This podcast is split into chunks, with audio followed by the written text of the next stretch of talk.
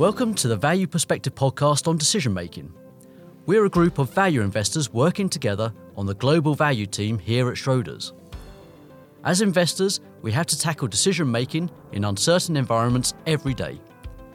In this podcast series, we speak to people from other walks of life who also share the challenge of making decisions in complex and uncertain environments.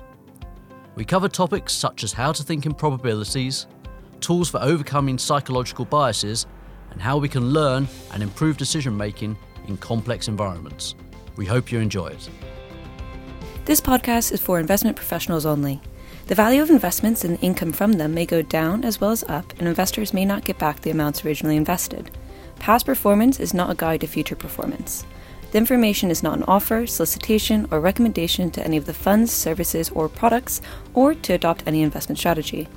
The views and opinions contained herein are those of the individuals to whom they are attributed to.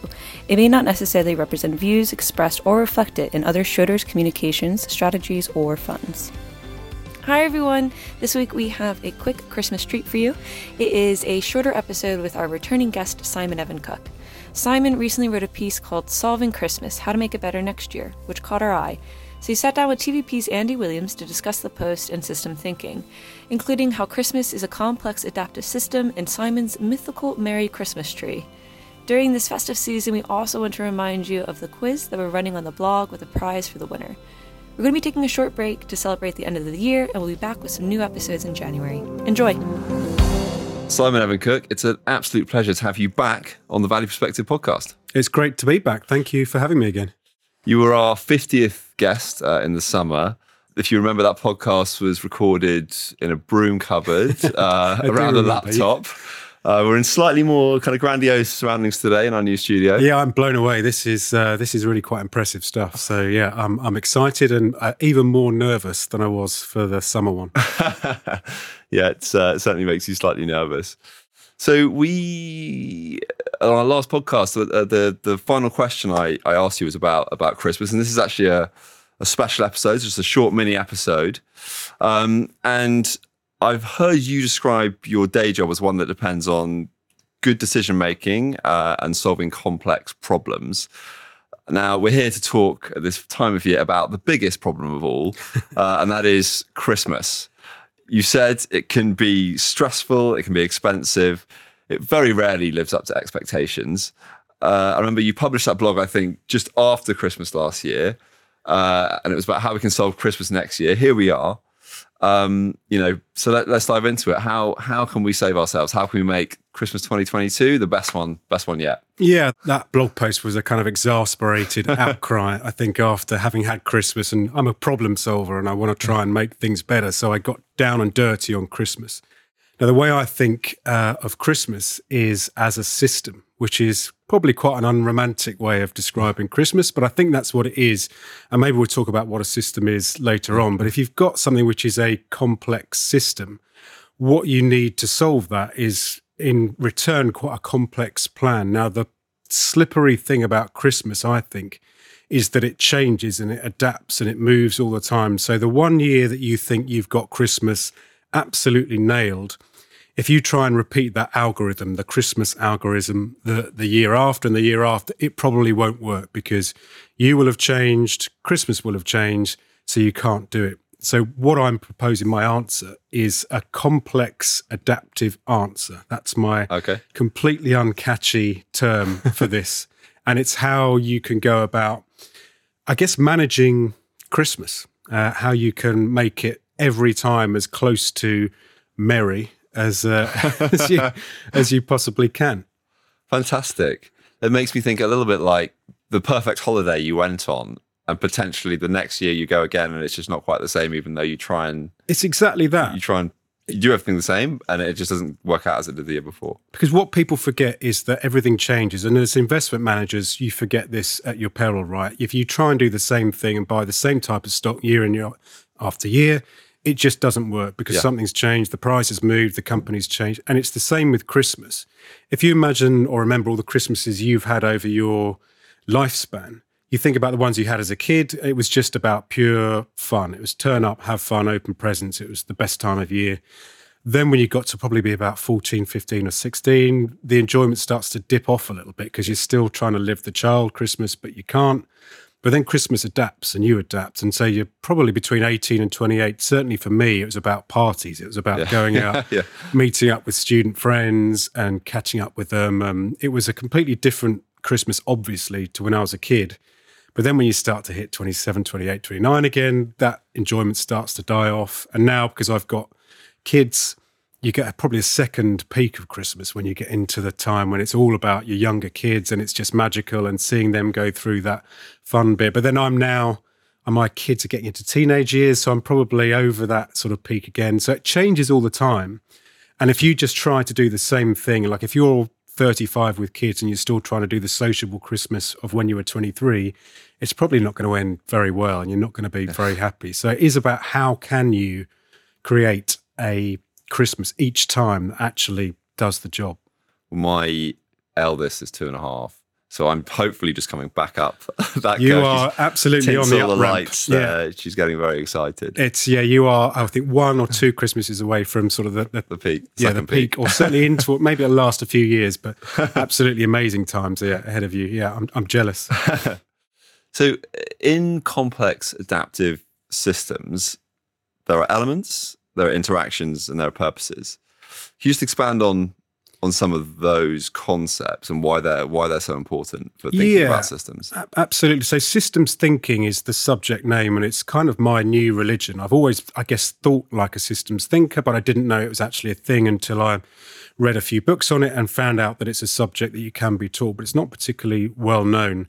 But yeah, one of the features of how you can identify whether something is a complex adaptive system is that they consist of these three things. So there are elements, interrelations, and purposes. So the elements if you take a system like a company, so any company is a system, any team is a system, any forest is a system, uh, you look at the elements. For a company, the elements are the people, the building, the hardware, all the bits that you can see, the tangible bits and pieces. Now, that's quite hard for a company as big as Schroders. That's quite hard to imagine all that Yeah. stuff anyway.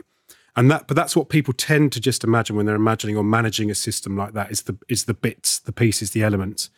But really, when it starts to get complex, is that is the relationships between all those elements. Now, if there are a hundred elements, let's say a company with a hundred people, there will be thousands upon thousands of interrelations between them, and that's when it starts to get really complicated. So, you imagine a system like uh, an economy, all the hundreds of thousands of millions of interactions that goes on between the elements are huge. So it's that's where we start to lose it, I Yeah. think, as a human being. We can't track it, too much stuff going on. But the final thing is that a system will have a purpose. And it's understanding what that purpose is. So, uh, uh, your body is a purpose. Uh, your well, your body is a system, and it will have a purpose to survive. Or if you're running it, it's to be happy, or it's to complete a certain goal, whatever it might be. Schroders will have a purpose. It'll have purposes that Schroders as a company will be aware of to make money, to keep its staff happy, to keep customers happy, whatever they might be. But one of the big ones that's common to all systems is to survive. So every system, uh, and it tends to have living parts, so a company's got living parts, will want to survive uh, through the will of the individual parts of that company that want to survive. So I think Christmas absolutely qualifies for that. Uh, because if you look at all the elements of Christmas, you've got the people. So imagine your own Christmas, right? You've got all the people who are coming along. You've got all the stuff, the presents, the uh, the food. Yeah. So many different elements, and that's hard enough to grasp. But when you start then imagining all the interrelations between all those things, I mean, just between people, is because interrelations grow exponentially when elements grow uh, in a kind of linear fashion. And that's really the bit that gets you. So there's a bit on the blog post where I talk about a table plan, where if you have just a table plan with two people, there's two people and one relationship. But pretty much as soon as you start to add another person, you start to exponentially grow the relationships. Whereby if you had 10 people at your Christmas, if you add another one person, that sounds quite simple, but you are adding another 10 relationships. And any one of those relationships could be the one that blows up over Christmas. They have a row over what to watch on TV or what to eat or you know whatever it might be. So it just gets exponentially more difficult. Okay, so we've got That's fascinating. So we've got the elements, we've got our interrelations between those elements and purposes. Yes. And I encourage everyone to go to the blog. I've plugged, uh, you know, nevermindsilverbullets.com and, and read this blog on solving Christmas. But the final part of that, that piece is set finding the purpose. And you came up with something I think Yeah. you called your um, mythical Merry Christmas tree. That's Um, it. Yes.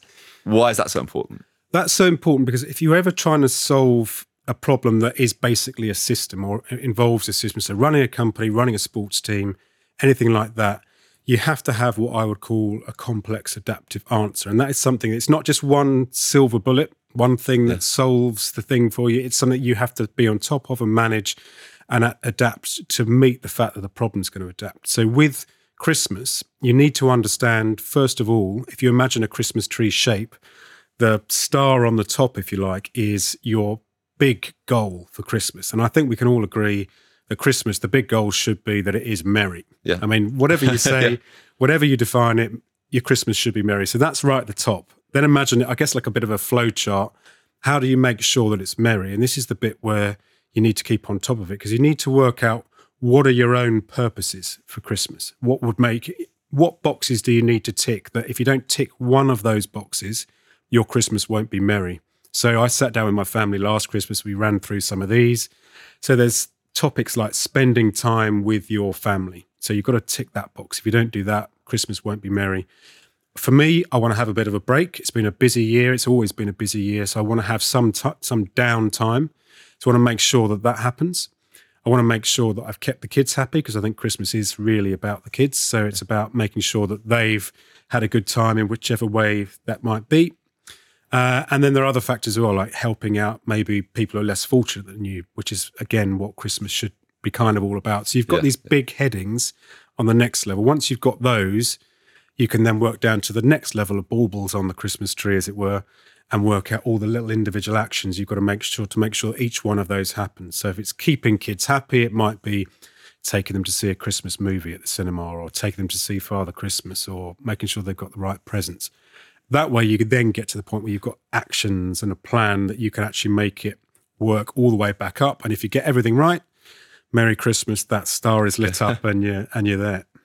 And I guess as important is it helps to guide you on the things that aren't that you're just doing, but aren't necessarily serving the purpose. Like That's it. Yeah. If Yeah, you've got you've stuff, quite often you'll have bits in there which you're just doing because your parents did. So the tr- the thing is, traditions build up over Yeah. Christmas. Right? Every year you, you seem to gain at least two or three new traditions. Some of them were ones your parents had. So yeah, definitely reviewing whether you need to cook. 58 different vegetables as part of the Christmas lunch is a big part of it. it. It's because if you trim down all those elements, then absolutely you start to simplify it and you get more time. The more time you've got, the more chance you've got of uh, being able to achieve that. Now, I've recently come across a new problem solving technique, which is called uh, uh, constraint relaxation, excitingly. okay, Uh, and it's where you imagine if you take away one of your big constraints. Now, that might be money, or it might be family, or it might be time. So, let's say you took away money as a constraint. What would be your ideal Christmas? I'll put that question to you now. If, if money wasn't a question to, to you, Andrew, what would your Christmas look like? well, the thing is, in my wife's size, money already isn't a constraint on on the decorations that we have. She's very into the decorations. So, the house would look the same. The house would probably look the same. Um, that's a very good question. I think uh, I often, what I find interesting about that question is when you are, when I think about it in most scenarios, the answer is it probably wouldn't be that different. You think like, what would I do if I had this money's gone this holiday? The holidays would be slightly nicer, but yeah, Yeah. You still actually want to be spending time with your family. Your well, then maybe if you took another constraint, what if family wasn't a constraint? What would you do? well, Would that could be a very different Christmas. Yeah, exactly. Yeah. So remove the constraints. but it's very good. It's a really it's good a point. way It's of really thinking about exercise. it for sure. Yeah, it's absolutely. Yeah. Would you go abroad? Would you Yeah. change something around? Would Yeah. you would you hire a big stately home if money Yeah. was no and have Actually, it there? that's a very good point. Yeah. So you start to come up with these ideas and you start to wonder, "Meh, maybe that's the way to do it for sure. Yeah. That's fascinating. Well, look, thank you so much. I'm gonna. This is all about Christmas. I'm gonna end with a, a quick fire, quick fire round of questions. Okay, I'm game. Um, so Simon Evan Cook, mince pies or mulled wine, Mince pies every time. cranberry sauce or bread sauce, Cranberry. Christmas carols or Christmas hits, Christmas carols. and perhaps the most important question of them all: I'm ready. Die Hard or Love Actually. Oh my word, uh, that is that is the hardest question of all. I'm going to go with Love Actually because I think I could watch that every year. Die Hard is probably a once every three year uh, spectacular. Yeah, Love Actually. I'm going with that. Very good answer. You've been a fantastic sport. Thank you. Um, I think you know systems thinking and how it applies to decision making it's not just for Christmas; it's for life as well, and that's something we've uh, we've definitely learned. It today. absolutely is. Yeah, yeah. So thank you so much for uh, for joining me again, and this time in our wonderful studio. Pleasure. Uh, it's been great to be here, and I hope you have a very merry Christmas. I hope you solve it this year. thank you, and you too. Uh, and to all our listeners, this is our final uh, podcast of the year. So I'd just like to extend a huge uh, thank you to everyone for listening, um, and wish you all a very merry Christmas uh, and a happy New Year.